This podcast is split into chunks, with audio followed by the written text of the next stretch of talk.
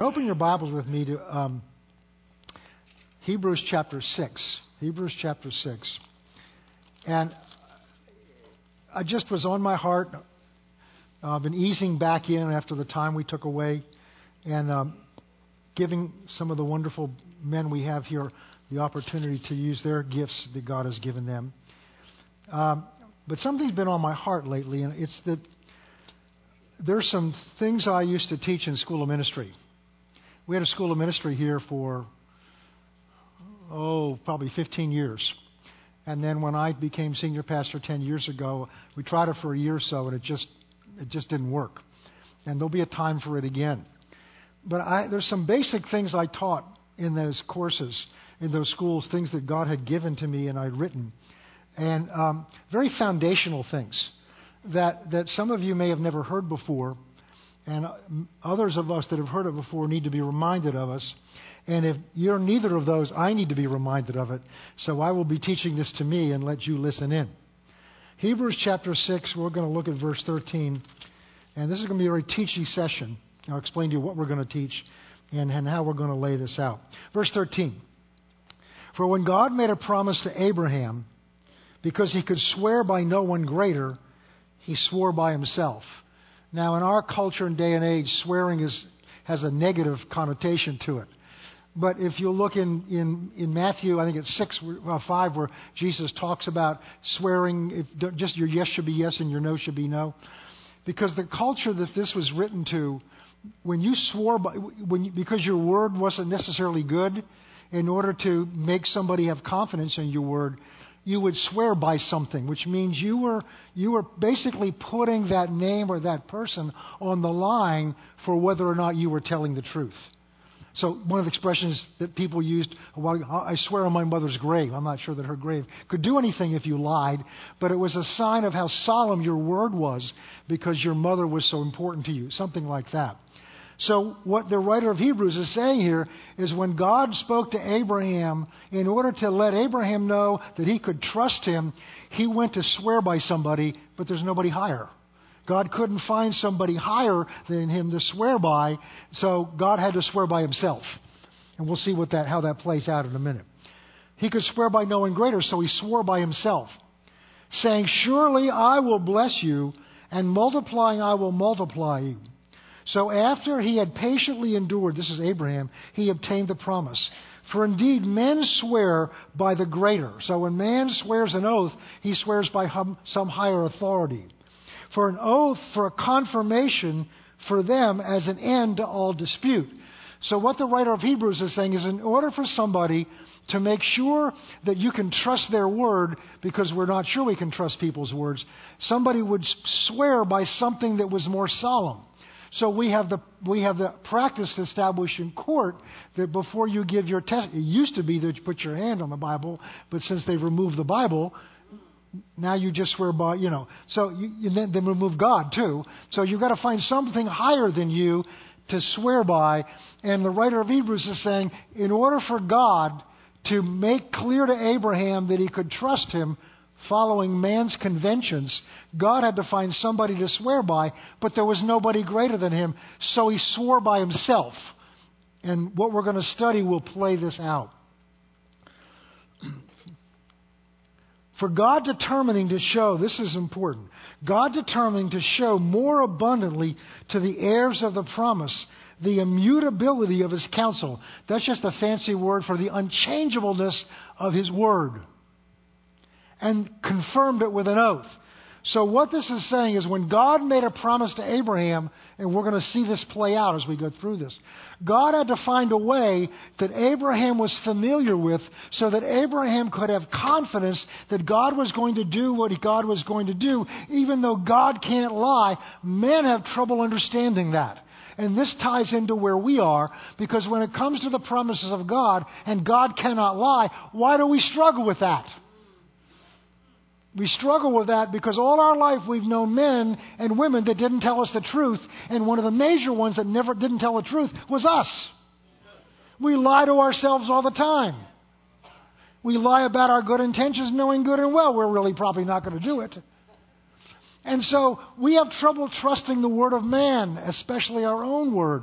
So now when it comes to trusting God, how do we make that jump? Well, in Numbers 23, God speaking to a prophet says this.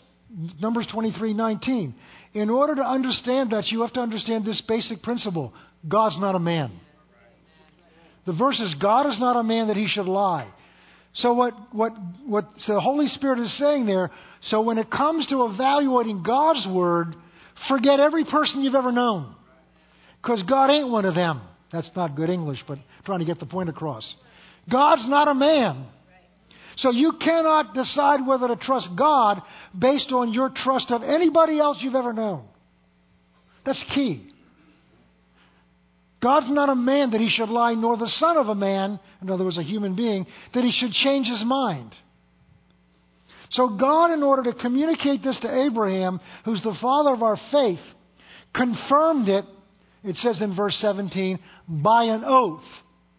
That by two immutable things, that means unchangeable things in which it is impossible, in which it is impossible, in which it is impossible, not hard, not unlikely, in which it is impossible.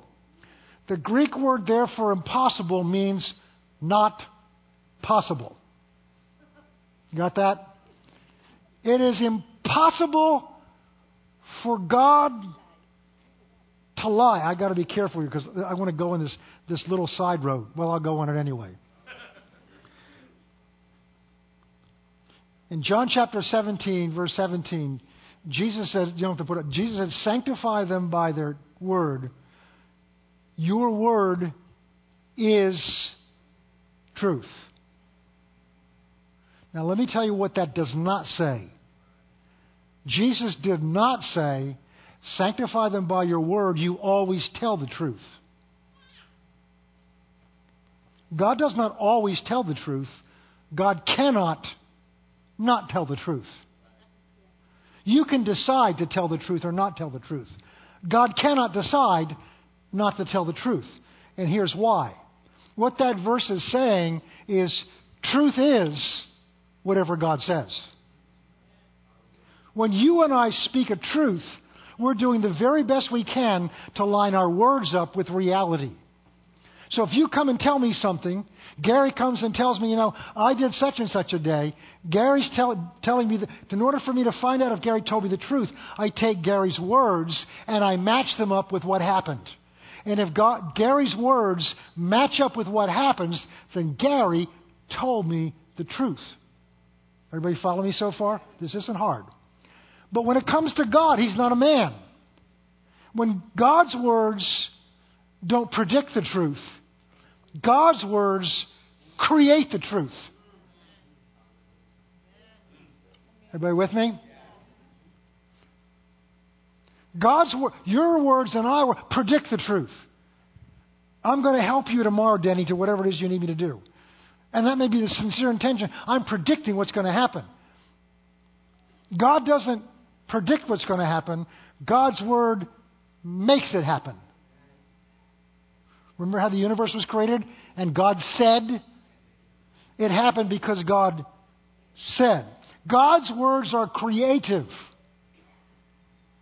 So here's what John 17 17 is saying Truth is defined by whatever God says. God's word isn't measured against truth. Truth is created by what God says. My mother had a way of saying this, except she's not God, so it didn't work. She said, if I say black is white, black, it's white. whatever I say, that's what goes. But with God, that's the truth.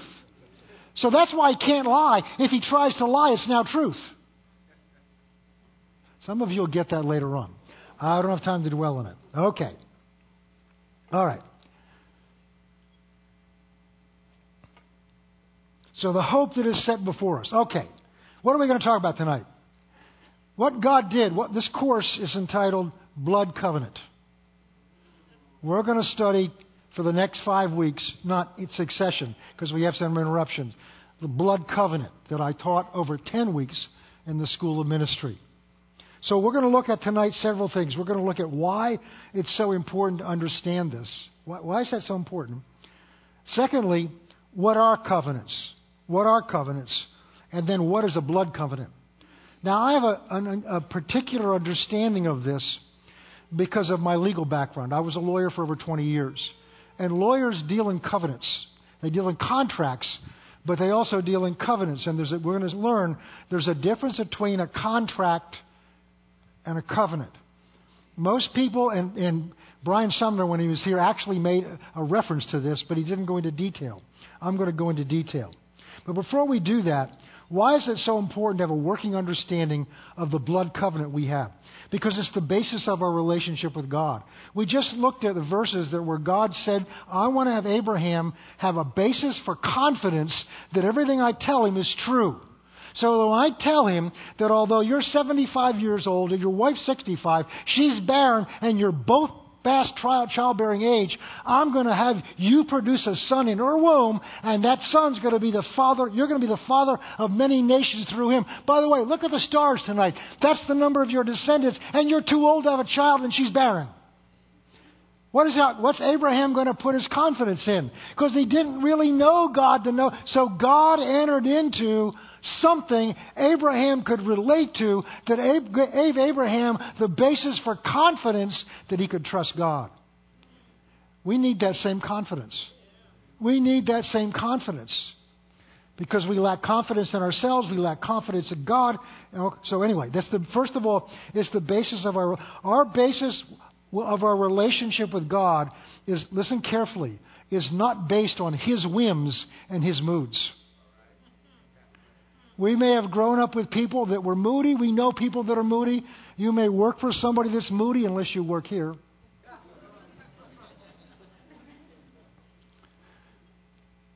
And so we just think God, we, we transfer to God what we know about people. Often it's from our own parents.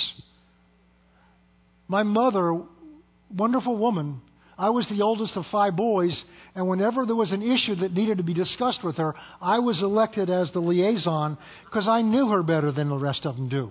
Did I knew when to approach her and how to approach her. Because like others, she had the good time to approach her. No, this isn't the best time to go to her right now. And those of you that are married have some understanding of what I'm talking about. We won't go there. This gives us God's uh, uh, God is not whimsical. Our relationship with him is not based on his feelings or our feelings. Our relationship with God is solid. It's based on a written covenant sealed in blood. Most Christians are floundering because they do not understand this covenant and the terms of the covenant.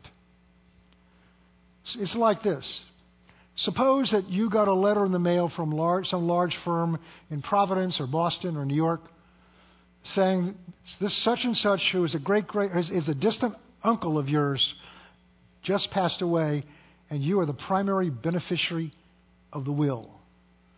Would you take that letter, assuming you realized it was sincere, and just throw it out and say, well, that was nice, and go on about your business? Or would you begin to make some inquiry? And would your hopes get up a little bit? That maybe I'm going to get out of debt. Maybe, maybe, maybe, maybe, maybe. You would go and try to find out what is in the terms, what am I getting? We're going to see Abraham had exactly that response once he realized what God was saying to him. Second thing is, it gives first is the basis of our relationship with God. Second is the foundation of our faith. Faith is in something. There's no such thing as blind faith. Your faith has to be believing in something. In what? And the blood covenant is intended by God to be the foundation of what we put our faith in. Without an object, faith is blind, and blind faith takes you nowhere. Faith will be no stronger than what your faith is in. Faith will be no stronger than what your faith is in. The third thing is the blood understanding of the blood covenant establishes for us forever what is God's will and what is God willing to do. So many Christians struggle in their faith and prayer. Well, I don't know if it's God's will or not. The blood covenant, understanding the blood covenant, will make clear to you what God's will is. Now, not who you should marry, but what God has provided for you and the, and the boundaries of that. Because the blood covenant, listen carefully, one of the most important parts of understanding this. The blood covenant shows us what God has already given us and already done for us. Most Christians are trying to talk God into doing something that God has already done, which is why their prayers aren't working. The covenant shows us what God has already given, that He's given everything He has. And once this becomes a reality to you, faith becomes easy and obedience become easy.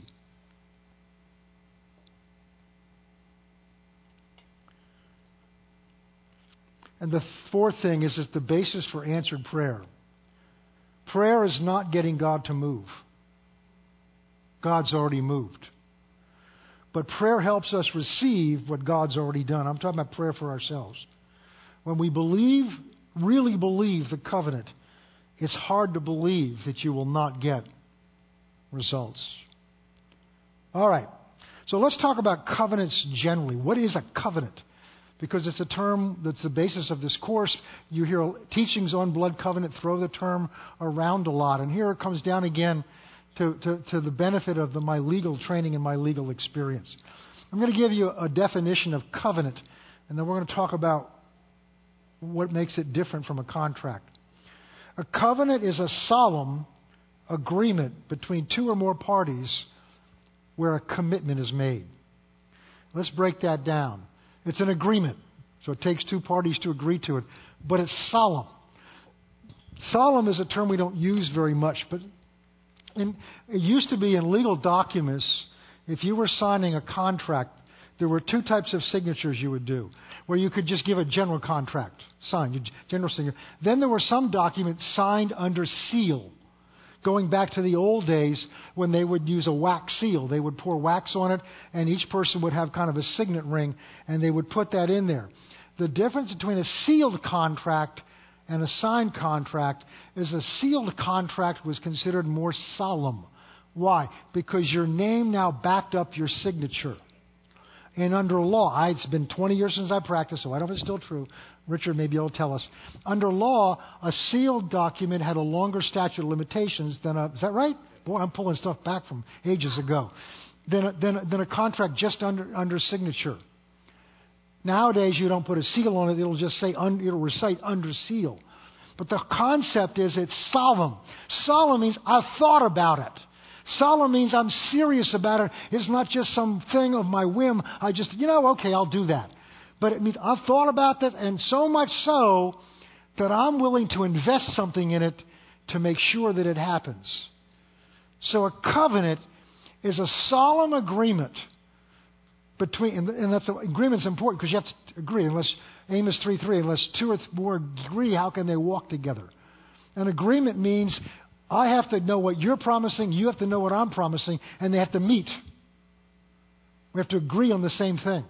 So it's solemn, it's an agreement between two or more parties where there's a commitment made. Something is given along with your promise to guarantee that you're going to fulfill your promise. That's part of why it is solemn. It's different from a contract. A contract, and I'm going back almost 50 years to law school. So, Richard, if I'm wrong, correct me. But a, a contract is merely an exchange of promises. I promise to do something, in exchange, you promise to do something back. And there has to be an exchange of promises to be a contract. But all I'm giving is my word, and all you're giving is your word. Some contracts are in writing, but they don't all have to be in writing to be binding. In some, I got to be careful. I'm going to get into a law school.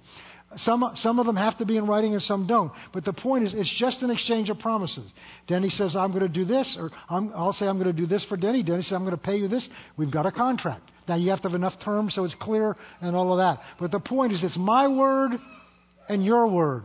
So a contract is only as good as the word of the people signing it and their ability to perform it. How many of you ever had a mortgage? Okay, you'll know what I'm talking about.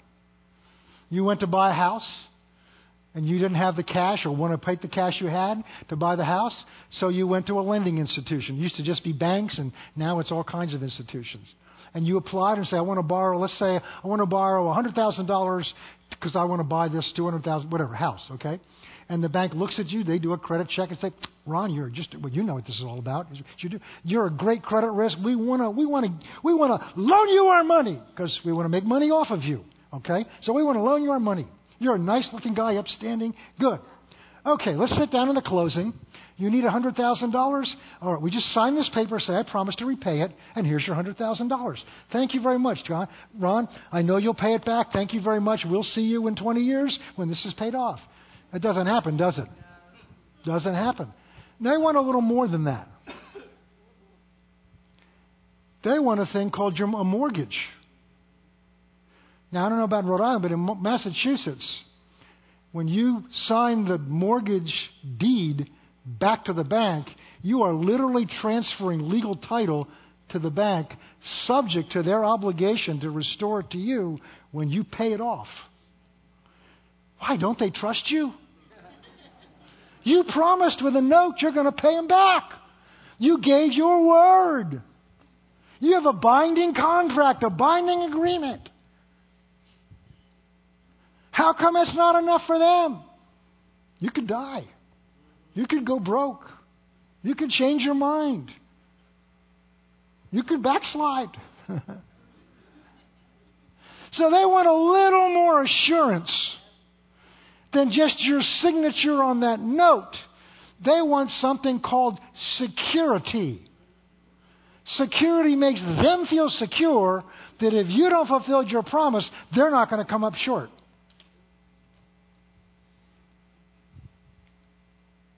I got to be careful. I can go on so many side trips here.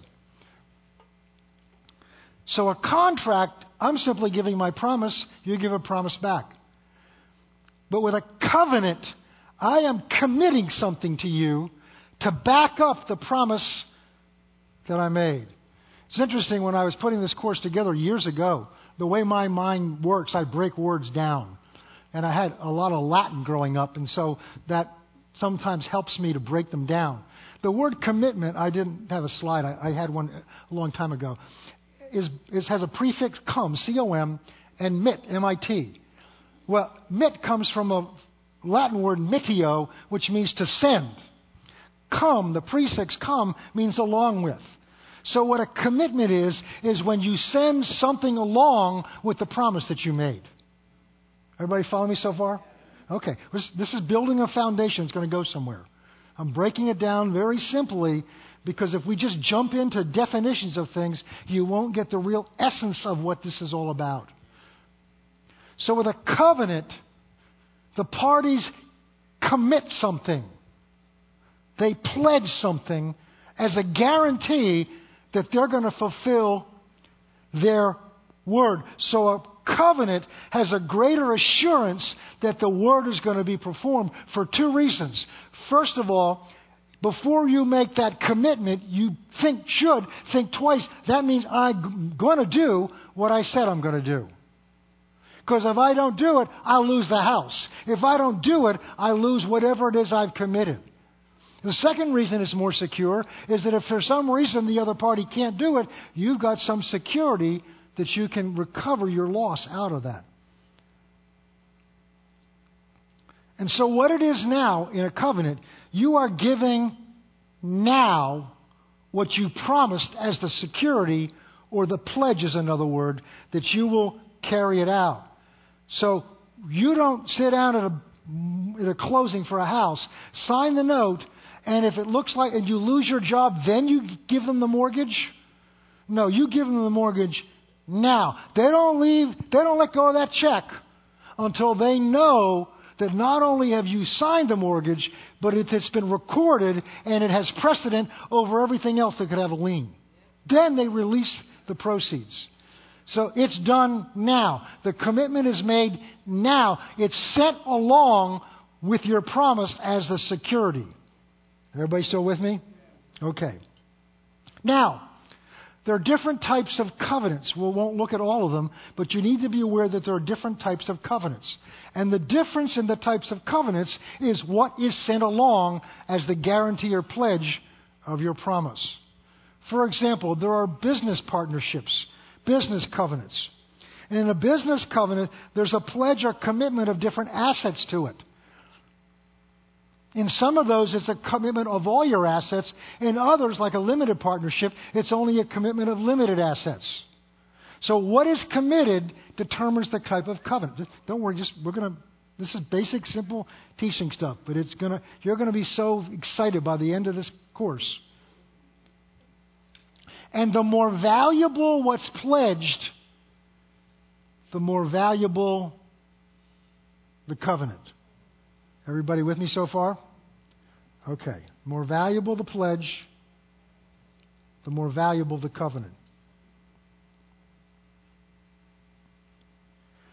Let's talk about covenants a little bit because covenants are a little strange to us. In other parts of the world, especially in the Middle East and in the East, covenants are very common.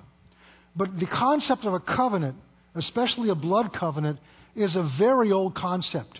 It predates Abraham. So, what we're going to see when God entered into a blood covenant with Abraham, Abraham understood exactly what God was doing. What God did was God didn't create a blood covenant to enter into Abraham. God chose an institution man had created so that Abraham could relate to it and have confidence in it. God's word alone should have been enough, as it should be to us. But God understands us. God understands we often need more than just His Word to, for us to feel confident and secure that He's going to. He doesn't have to do that, but God's nature is God's not trying to prove who He is. God wants us to get it. God wants us to get. He wants to help us believe. He wanted to help Abraham believe. So God looked around, and He didn't do it this way, God already knew. God chose something Abraham would understand and say, That's what you're entering into with me? I know what that is, therefore I can believe you. And that's what he, but that's, it was easier for Abraham because he lived in a culture where these were very common. So we're going to talk for just a minute about that. They're very old, found on many, almost all ancient civilizations. Very common in Eastern civilizations where vows were taken very seriously. And as Westerners, we usually mean contract when we say covenant. So we need to change our idea of a covenant. So, what's the purpose of a covenant? It provides certainty in human dealings. Without certainty in business relationships, if nobody trusts each other, nothing's going to happen. So it provides certainty. That bank is not going to give you the $100,000 unless they're certain they're going to get it back with their interest. All right. Without certainty in relationships with God, nothing very significant happens. And this is why a lot of Christians are stalled. They don't have much of a prayer life, they don't see results because they really don't have confidence that God's going to do what God says He's going to do. It's a very simple way to find out how much you trust God, and that's by what you do. What do you do in a crisis? Some emergency comes up, unexpected emergency, disaster, what's your first reaction? What do you do first? Let your mouth start running? Oh my gosh, we're going to die? What do you do? Because whatever you do, now the first instant may be a fear, but what do you do with that? That'll tell you an awful lot about what you really believe and how much you really trust God. And again, as we've been talking about on Sunday morning, it, it, it's, it's wise to be willing to locate where you are because God wants to meet you where you are to help you grow to where He wants you to be. So it's not a time to pretend we're somewhere that we're not, but to find out where we, we really are. That's covenants kind of in general. But now I want to begin to talk about blood covenants, a very particular type of covenant, and it's the covenant that the Bible uses for what we're going to talk about. There are other covenants in the Bible. And, and it's one of the oldest types of covenants. Very common in the culture of the time of Abraham, and Abraham would have understood it. back in 1842, from 1842 to 1873, there was a missionary named Dr. Livingstone who traveled throughout Africa for that whole time. And they didn't have cell phones, GPSs, websites, you know, emails, or, or, or and so what happened is they lost track of him. And so a reporter, a reporter named Henry Stanley and an explorer, uh, and a journalist and an explorer, decided to go and to try to find him. And that's where the famous you know, Dr. Livingstone, I presume. Some of you may have heard that. And he found Livingstone in 19, 1871.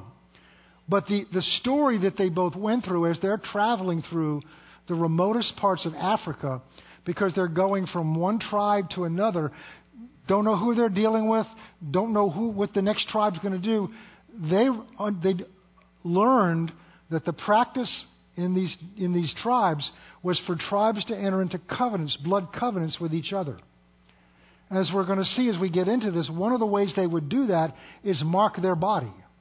So there would be, if I were, if my, if my, if I were to enter into a tribe, and this is what what uh, uh, Livingstone did when he entered into different cups of covenants, there would be a mark on his body or some symbol, so that if he ran into somebody else, they would know he's in covenant with somebody else. It was done for protection. It was done to solemnize agreements.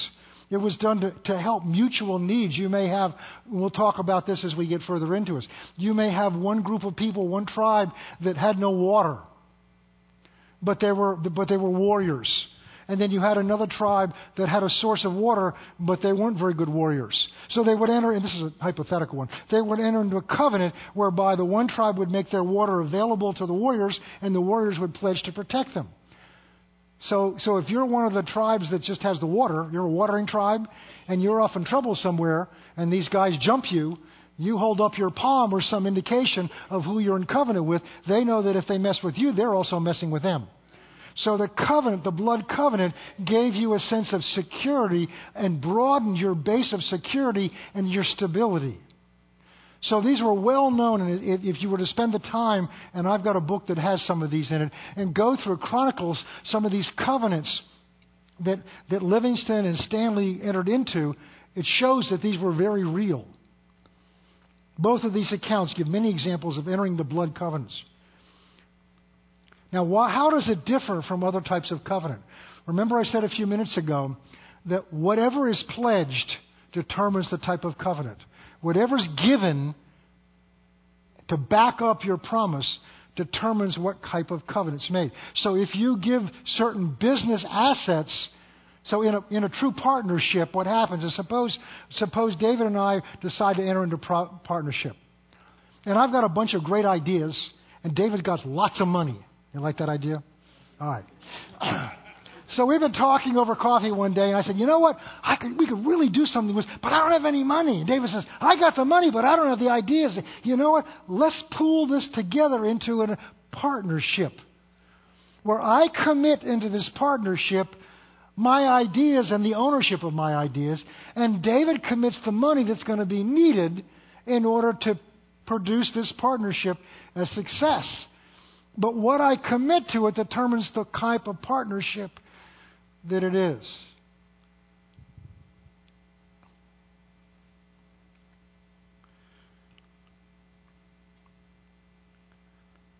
A blood covenant is a pledge or commitment, not of your money, not of your house, not of your time. A blood covenant is where you literally commit your life to the other person as the guarantee that you will fulfill your promise. That is why it is the most solemn of all covenants. Because I have committed that if I violate this, if I break my word, I forfeit my life. That's not something you enter into lightly. But it makes it the most solemn, the most secure type of covenant. It is mutual. It is a total commitment of one's entire self to the other. All your assets, all your liabilities, all that you have or ever will have, and all that you are. And because it's total, it represents the highest and most binding and most respected agreement known to man. The only thing like that in human experience is the covenant of marriage.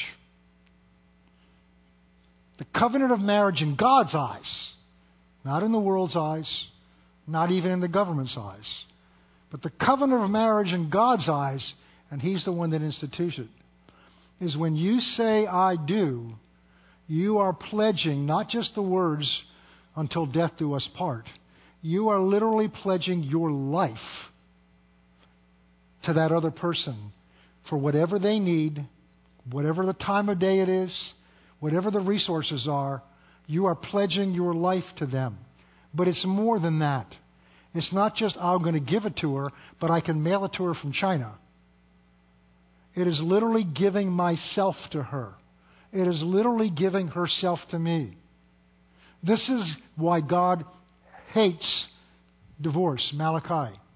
If you've been divorced, God forgives divorce. And sometimes there are situations where it just cannot be helped. It's, the, it's what's necessary to do. But it is the breaking of a union in God's eyes. It is the breaking of a union. And because we live in a culture where people don't enter into a blood covenant when they get married, they enter an agreement 50 50. I'll give to you if you give to me. But if you're not giving enough to me, I'm out of this deal. I'm going to go find somebody else who'll give to me what I need. There's a scripture in John 4, 14 or 15 where Jesus said, If you ask anything in my name, I'll do it. That's a pledge. I'll back up whatever you ask. And then he turns around and says, But if you love me, you'll keep my commandments. So there's a mutuality there. We, we often like the part, you know, what, if you ask anything in my name, I'll do it. But the next verse says the opposite. And we'll talk down the road about what the covenant requires of us. There's a verse in there where, where Jesus, basically it says this Jesus is saying, if, if you love me, you'll keep my commandments. And I remember one time right up here teaching it, right, right in this spot here. And, and, and I saw it. It's like, it's like, it's like when this 20 year old, which is what I was, fell in love. You know, I don't want to go there because I'll get distracted. But all I could think of is I just want to be with her. I just want to be with her. You get a young 20 year old male who's in love with this beautiful 20 year old or 19 year old, or you know, maybe a little older than that. And, and, and, and, and she says, I love you. I really love you. What she means is, I give myself to you, and I don't care about anybody else after this time. That's what she means. He means, I want you because you give me pleasure. I love being with you. I love what I get out of being around you. I love, I love, because you, you make me feel good. And then they get married, and five years later wonder why they're having trouble. They didn't mean the same thing. But we do that with Jesus. Oh, I love you, Lord. I love you. You do so much for me. You bless me. I love your presence, Lord. But what happens when I get up and I don't feel his presence? What happens when things aren't going the way I think they should go and I've been asking him to change something and those kids still act the way they still act and I don't see any changing? You know, do I still love him then? For better or for worse? In sickness or in health? Till death do us part, do I still love him that way? Because that's how he's loved me. He loved me without any promise of getting anything out of me. He gave everything for me without any promise of getting anything back from me. That's the commitment He made to me and you. Have we made the same commitment back to Him? We'll talk down the road. Maybe that's why we're not getting all out of the covenant that the covenant promises. But we'll look at that later. But I want you to see the commitment is everything. And here's why. Because the essence this is the, if you don't get anything out of this course, if you get this, it'll change your life. If you really get this. The essence of blood covenant is to become one. It's union. In Genesis chapter 2, there's the first marriage. The first marriage is different than any other marriage. God created man in his image. God created them. How come he created them and he created him? In his image. Because Adam, uh, just I'll say this slowly because if you've never heard, Adam was both male and female. Because we tend to think of male and female as different. Well, not so much anymore. but we do in here, right? There is a difference between male and female. All right. But God made them in his him made him in his image, and God is both male and female. God has all the male female male characteristics of of logical thinking, right brain or whichever one it is. Linear thinking. Women tend to be intuitive, sensitive, more spiritually sensitive. God was all of that, and He put all of that in Adam. And then God says it's not good for that man to be alone. Notice Adam didn't say that. Adam didn't say, everybody else has a partner, I'm lonely. I've heard that taught, but I don't see it in there. God said, it was not good for him to be alone. I mean, when you're, when you're by yourself, there's nobody to argue with. Do you want to leave the clothes on the floor? Who's going to, the woman side of you may argue with you. so what God did is cause a sleep to come on him, and then God, listen carefully, God out of that one person, God separated the female out of him. So you had, listen carefully, you had one unit, one soul, now separated into two different bodies. Everybody follow me? And then God says, For this reason, a man shall leave his father and mother and be joined to his wife. In other words, every other marriage goes the opposite direction. You take two different people and you join them together as one, the way Adam was as one before they were separated out. Everybody following that? So the essence of covenant, blood covenant, is two now become one. There's a union. One of the things God's had me meditating on for almost a year now, not straight ahead, but over and over again, is all the scriptures that say in Him. If any man be in Him, he's a new creature. In Him we live and move and have our being. We've been made the righteousness of God in Him. We are seated in Him and with Him in heavenly places. God predestined before the foundation of the world that we should be holy and without blame in Him. Everything you have with God is because you have been made one with Christ. Jesus' high priestly prayer in John 17 is that we would be made one with Him as He was one with the Father. My brother and sister, that's not some symbolic thing. That is a spiritual reality more real than the teeth in your mouth and the chair you're sitting on. And when that union becomes real to you, it changes everything. And the reason we struggle, the reason we're up and down, the reason we have trouble with our prayer life, the reason is because we really don't understand, really do not believe we are one with Him. And He's the one. We're complete in Him. So, why would God do that? Why would God take a man that's got all the qualities in him and separate him into somebody else with their own separate will and some separate way of looking at things? Because God has a sense of humor. No.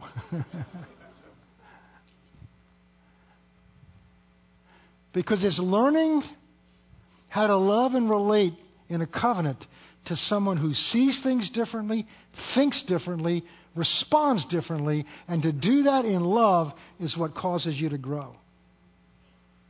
I've heard Robert Morris say, people think that God created marriage so we could be happy. Doesn't say that in the Bible. God created marriage so you would learn to die to yourself. It's easy to do it in church. It's another thing to do at 2 o'clock in the morning or whenever with somebody that knows you better than you know yourself. And we'll change the subject there. So the essence of it is union. Is union. Why a blood covenant? What is the significance of blood? Leviticus 17, verse 13. Whenever a man of the children of Israel or the strangers who dwell among you, who hunts and catches any animal or bird that it may be eaten, they shall pour out its blood and cover it with dust. Why? For it is the life of all flesh. It is its blood sustains its life. Therefore I said to the children of Israel, You shall not eat the blood of any flesh, for the life of all flesh is in its blood, and whoever eats of it shall be cut off from the tribe. Is to take that animal's life into you. So what they would do is he would they would slit the throat, drain the blood out, and cover it with dust so you could never eat it or drink it. It's why the Jews were forbidden to drink blood in any kind of ceremony. And it's interesting. I had a checkup the other day, and they checked my blood. And they want to check they want to check my my red cells, they want to check my hemoglobin and my crit, hematocrit, because what they've discovered is your blood carries life to all the cells of your body. Because what, what your, every cell of your body needs is oxygen. And the thing that transmits that oxygen to the cells of your brain and all of your body is your blood. The life is in the blood. So in the Bible, blood represents life. So a blood, that's why a blood sacrifice was the giving of a life, which is why God honored Cain's and not Abel's and not Cain's. Get that right? Yeah. It's the giving of blood. That's why without the shedding of blood, there's no remission of sins. It's the life in place of a life. When blood is shed in the Bible, it represents the giving of life. Now listen carefully. It does not, listen very carefully because this is where we misunderstand. It does not mean the giving up of life.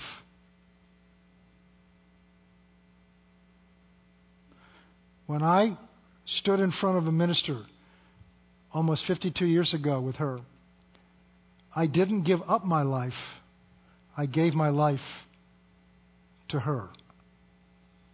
It does not mean giving up a life, but it's giving your life to another.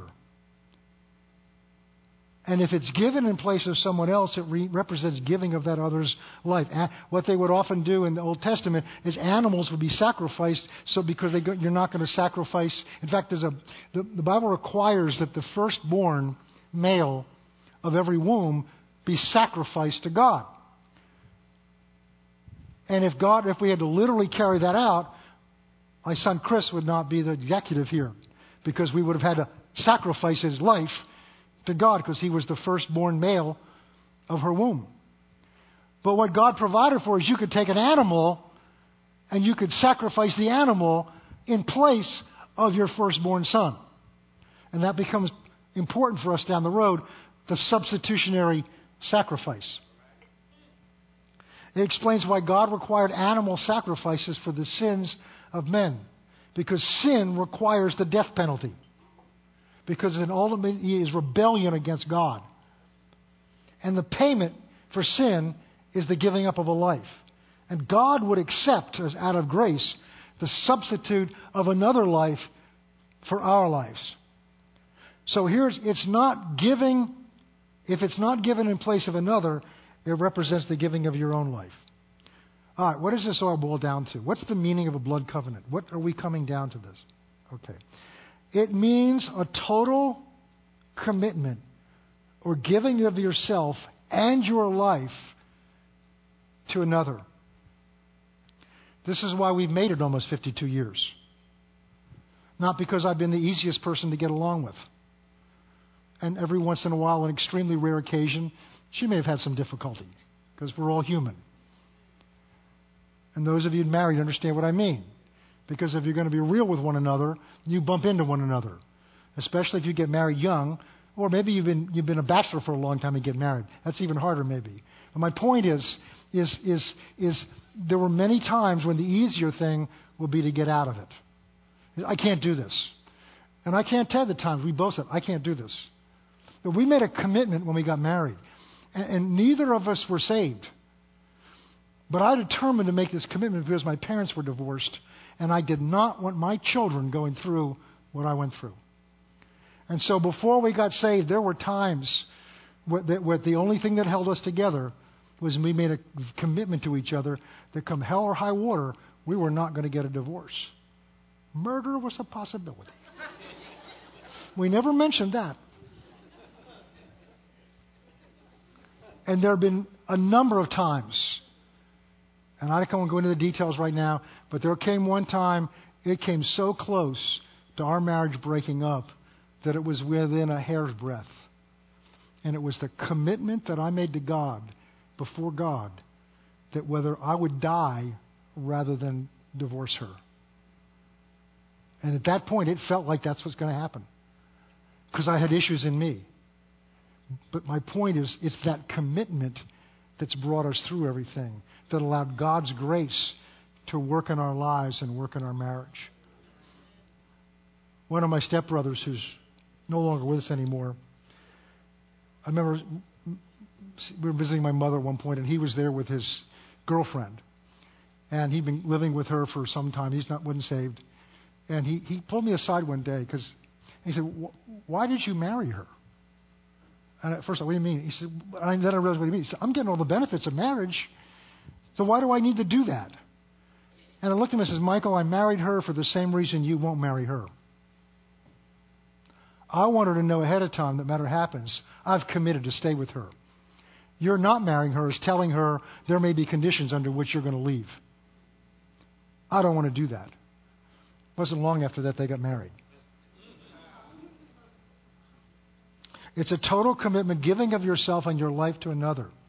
It means that the two covenant partners become one. Whatever happens to one happens to both. It means all your assets, all your liabilities, all your abilities, strength of one, and all your assets, liabilities, other belong to the other. I'm going to say something that may get me in trouble here, but I'm a senior pastor. I've been in trouble before. Sweet couple came to me for to be married, and she grew up in the church. This is we're talking 15 years ago, maybe more than that. And I'm going bright people. I mean, he was an MIT graduate, just bright people. And and we're talking, and we're getting near to the end of the premarital counseling. I can tell there's an issue, a struggle going between them, and I couldn't pick, put my finger on it. So I began to ask some questions, and so then I get into this question, and, and I, I say, okay, let's go through the ceremony. And I said, and so at the end, I'm going to have you stand up and say, I now, I now present to you Mr. and Mrs. So and so. And she looks at me. She says, I'm not taking his name. And I could see the reaction on his face. Now, the situation here is he's in the military. And once they get married, he's about to be deployed for six months. And what she doesn't understand is he hears that as a questionable commitment to him. Because while he's unavailable to her, her name is going to sound everybody else as if she's single. And I looked at her and I said, Sweetheart, I know you well. I know you've been raised in this church. And I'm not trying to force you. I'm just telling you, I will not marry you if you don't take his name. And I'm not hung up on names because what it's telling me is where your commitment is. You don't yet understand what a blood covenant is. And I, people nowadays may get upset at that. But we're trying to preserve my identity. And that's the very opposite of what a marriage is. 51 years, and a half years ago, I lost my identity to her. So now it's our identity together. It's our identity together. People don't want to give up everything for someone else. And that's the essence of a blood covenant. A blood covenant was so serious that if one party broke it, their own family would hunt them down and kill them because it threatened the whole covenant. The pledge of this covenant or commitment or guarantee is your own life that's set along with your prom- promises. Next week we're going to we're going to look at how they were entered into. And then we're going to look at God entering into covenant with man. I want to set this background because I want you to see that when we go through these steps and we see God entering into a covenant with Abraham, we understand that God is bringing something to Abraham that already existed and Abraham already understood. And that God, again, I've said this two or three times tonight, but I want you to get this. God didn't create covenant and convince man to enter it with him. God took something man had developed to give him certainty, and God said, I'll submit to that so that you can be confident that I will do what I say I'll do, even though I cannot lie and my word is unchangeable.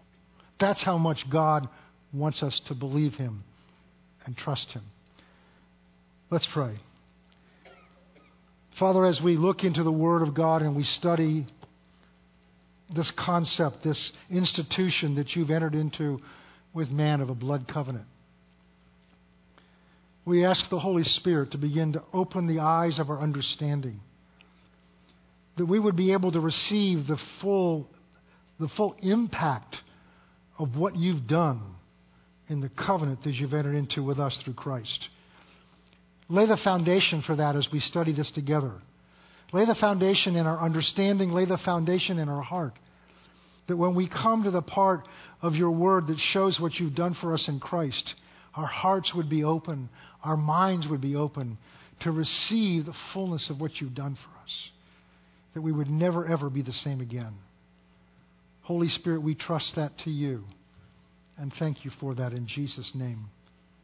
Amen. Before we close the service, I.